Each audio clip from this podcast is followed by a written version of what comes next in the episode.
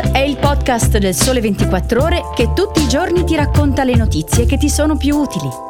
Su tutte le piattaforme gratuite e sul sito del Sole 24 Ore.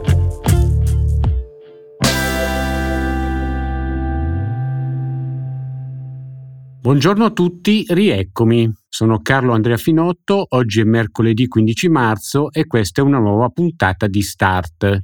Oggi parliamo di licenziamenti, di case green e dell'auto del popolo. Andiamo con la prima notizia. A quanto pare l'epoca dei tagli tra le big tech americane non è ancora finita. Meta, vale a dire Facebook, vale a dire Zuckerberg, ha annunciato che taglierà altri 10.000 posti di lavoro. La holding a cui fanno capo Facebook, WhatsApp e Instagram aveva già tagliato oltre 11.000 posti a novembre. In pratica, in pochi mesi, Zuck Zuckerberg ha tagliato più del 25% dei suoi dipendenti. Meta ha cancellato anche 5.000 assunzioni, il tutto in nome dell'efficienza, come ha detto Zuckerberg, che vi cito testualmente. Meta sta costruendo il futuro della connessione umana e oggi voglio condividere alcuni aggiornamenti sul nostro anno dell'efficienza che ci aiuteranno a farlo. Gli obiettivi di questo lavoro sono renderci un'azienda tecnologica migliore e migliorare le nostre prestazioni finanziarie in un ambiente difficile in modo da poter eseguire la nostra visione a lungo termine. Dall'inizio dell'anno il titolo di Meta guadagna quasi il 60% e ha ormai recuperato le perdite accumulate nell'ultimo anno. Andiamo con la seconda notizia.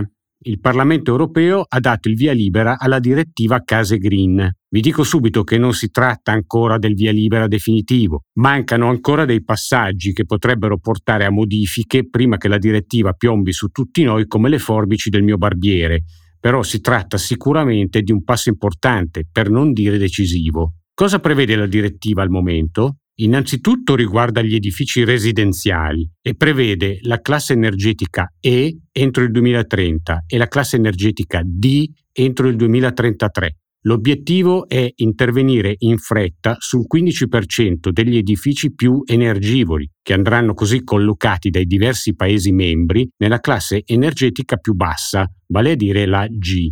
In Italia stiamo parlando di circa 1,8 milioni di edifici residenziali, sul totale di 12 milioni secondo i dati dell'Istat. La direttiva è ovviamente molto più articolata, dà indicazioni anche sugli edifici nuovi e su tutta una serie di misure da rispettare. Tra queste c'è una scadenza che è dietro l'angolo, soprattutto visto che stiamo parlando di tempi politico-burocratici. La direttiva infatti parla anche di bonus edilizi e nel testo si legge che gli Stati membri non offrono più incentivi finanziari per l'installazione di caldaie individuali che usano combustibili fossili. Questo avviene al più tardi da gennaio 2024. Prima di proseguire vi lascio qualche secondo per farvi un bel respiro e riprendervi, come diceva la maestra Lina.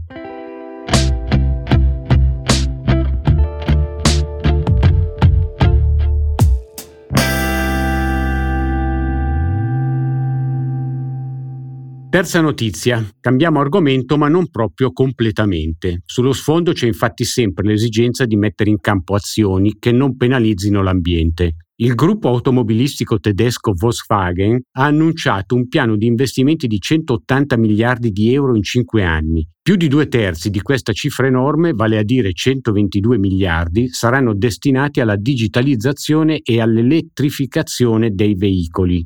Secondo le previsioni di Volkswagen, già nel 2025 un veicolo su cinque di quelli venduti in tutto il mondo dovrebbe essere un veicolo con trazione completamente elettrica. Il target è del 50% entro il 2030. Uno dei motivi principali di questo stanziamento monstra è la previsione di mettere in campo fino a 15 miliardi di euro per la costruzione di fabbriche di batterie da parte della controllata PowerCo e per sostenere le spese anticipate per garantire le materie prime. Entro il 2030 si prevede che PowerCo genererà un fatturato annuo di oltre 20 miliardi di euro. Il gruppo di Wolfsburg sta accelerando per contrastare la crescente concorrenza nell'elettrico che arriva da Tesla e dai nuovi arrivati cinesi BYD in testa. E proprio ieri è arrivata la notizia che PowerCo ha scelto St. Thomas in Ontario, Canada, come sede della prima Gigafactory americana. L'impianto inizierà la produzione di batterie nel 2027. Anche oggi siamo quasi al momento dei saluti. Prima però non perdetevi la diretta delle 12, tappa di avvicinamento al Festival dell'Economia di Trento. A domani con una nuova puntata di Start.